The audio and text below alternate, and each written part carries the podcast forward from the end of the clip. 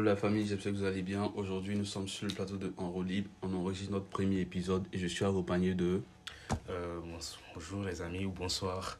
Moi c'est Jean-Michel Do, euh, coach de Easy Basket ici à l'INPHB, chef d'orchestre et président du club de musique. Mais bon, je suis là plus en tant que basketteur. Ok, donc vous le voyez bien, nous sommes accompagnés d'un spécialiste et aujourd'hui nous allons parler basket. Donc coach, euh, la Coupe du Monde FIBA vient de se terminer hier avec, euh, avec la victoire de l'Allemagne sur la Serbie. Qu'avez-vous pensé de cette, de cette Coupe du Monde? Est-ce qu'elle était à, à, la hauteur des attentes ou on a été déçu par certaines équipes? Bon, moi je dirais que au début, nous avons vraiment, nous étions vraiment dans la hype et tout. Les équipes prouvaient il y avait vraiment ce qu'on prévoyait en fait. Mais après, dans le second tour, là, vraiment, il y a plein de choses qui sont passées dans les quarts de finale. Et même pendant la, la troisième semaine, vraiment, c'était des choses vraiment incroyables. Comme euh, la Lettonie qui s'est imposée contre des équipes, vraiment, on ne s'attendait pas vraiment à cela. Et vraiment, j'ai vraiment été très, très impressionné, très souvent choqué par les résultats. Mais n'empêche que c'était vraiment très intéressant.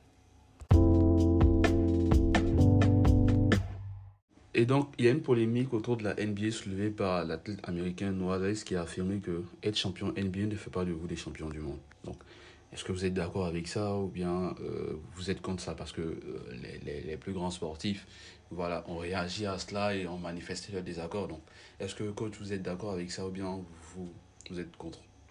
Personnellement, je suis d'accord avec Noah, puisque déjà la NBA, c'est en plus d'un sport, c'est un jeu. Et la NBA a des règles qui diffèrent de celles de la FIBA, c'est-à-dire les règles internationales. Et bon, il y a plusieurs, il y a plusieurs, euh, il y a plusieurs exemples, comme par exemple le dimensionnement du terrain qui est différent, la ligne des trois points, euh, la hauteur du panier. Bon, il y a plusieurs trucs qui diffèrent de la NBA à la FIBA. Et ces modifications-là ont été plus faites à la NBA puisque c'est un jeu en fait. Et on cherche à montrer du spectacle, en plus de pouvoir faire du bon jeu, il y a beaucoup de spectacles. Mais, mais ces modifications, est-ce qu'on peut dire que ces modifications sont vraiment impactantes sur le jeu? Parce que là, on a vu le Canada, le Canada qui n'a pas l'habitude des compétitions internationales et qui vient et qui fait, qui fait les demi-finales. On voyait même le Canada remporter le titre, le titre suprême. Donc, est-ce que vraiment ces modifications-là impactent réellement le jeu? Oui, je crois que ces modifications impactent vraiment le jeu parce que même au niveau des règles, il y a certains marchés, par exemple à la NBA, qu'on tolère. Pourtant, ces marchés-là sont pas vraiment, on ne peut pas les accepter en, à la FIBA. Mais en vrai, là, on voit les États-Unis sortis en, en demi-finale de Coupe du Monde. On s'attendait vraiment pas à ça. Est-ce qu'on peut dire que pour les JO 2024 à Paris, les Américains vont envoyer l'armada offensive. Quand je parle d'armada offensive, je parle de KD, de, de Curry, de, de, de LeBron, de Tatum, etc. Est-ce qu'on va s'attendre à ça ou bien on va s'attendre à un truc où ils apportent généralement une équipe bis? Bon, pas totalement les superstars. Je me dis déjà que pour avoir perdu contre la Lituanie, par exemple, contre là, il faut seulement ça a leur orgueil puisqu'il y a des joueurs qui sont très orgueilleux. Il y a souvent un dicton qui dit pour être fort au basket, il faut être orgueilleux. Donc, euh, je me dis, ils vont envoyer quand même de, de, des, des joueurs, vraiment, vraiment des joueurs. Mais je ne pense pas vraiment qu'ils vont envoyer quand même tous les grands, grands joueurs du genre Curry, LeBron. Je ne pense pas vraiment. Parce que ce sont des joueurs qui sont entraînés pour un style de basket précis. Et ils ont des attentes, ils ont des contrats.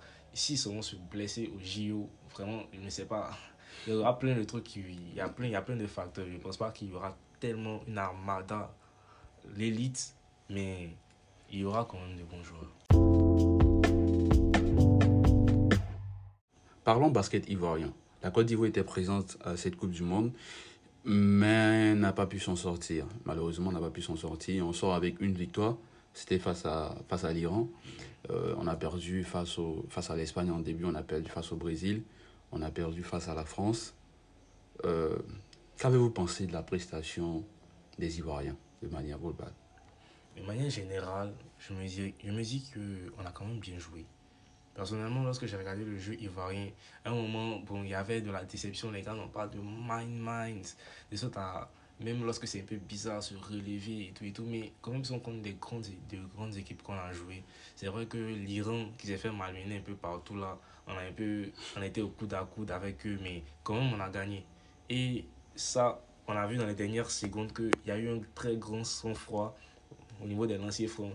Ça, normalement, un joueur lambda qui ne s'en sort pas, il va rater tous ses lanciers francs et puis c'est fini. Mais je crois que la Côte d'Ivoire, il y a un potentiel, il y a quelque chose vraiment. Et pour avoir joué contre l'Espagne, le Brésil, la France, et avoir perdu, on ne doit pas en tenir vraiment, vraiment rigueur. Mais quand je regarde le jeu, je pense qu'il y a beaucoup de choses, il y a plein de choses à changer. Parce que au niveau de la défense, l'Espagne, quand je jouais contre l'Espagne, ils s'amusaient, c'était vraiment flex. Ils venaient 19 points d'écart. Ensuite, ils ont le temps de se reposer un peu. On, vit, on rate, on rate, on, lance des, des 3 points, on rate. Mais il y a, y a plein de trucs. Il y a Moulare qui va prendre le ballon, qui va mettre un peu les 3 points. Bon, ils vont se dire, ah, les petits se réveillent, ils reviennent encore. Même au dernier quart on voit, ils on avait fait un run de 8-0 en 45 secondes. Mais après qu'ils ont vu ça, ils sont réveillés, ils ont dit, bon, ok, il n'y a, pas de problème, puisqu'ils sont tous réveillés, bon, on va rejouer. Ils sont venus, ils ont remis les, les 20 points d'écart, et bon. Ces temps-ci, on a entendu parler d'une Ligue Léger. Est-ce que vous pouvez nous en dire plus? Et en effet, Alien PHB dans le but d'une médiatisation des inter-écoles et tout, pour que ce soit un peu plus coté. Il y a la Léger League qui a été prononcée, on peut dire, qui a été réfléchie et tout et tout. Et vraiment, c'est une compétition que je pense vraiment très intéressante. C'est un peu une compétition comme la Summer League à NBA. Et c'est une pré-saison avant les inter-écoles et elle va bon je vais pas trop trop m'étaler trop donner le détail il y a déjà des affiches qui ont été un peu publiées pour recruter et tout et tout. Donc c'est la fin de l'épisode. On vous dit merci merci d'avoir suivi l'épisode. N'oubliez pas de vous abonner n'oubliez pas de partager autour de vous. Et à bientôt pour un nouvel épisode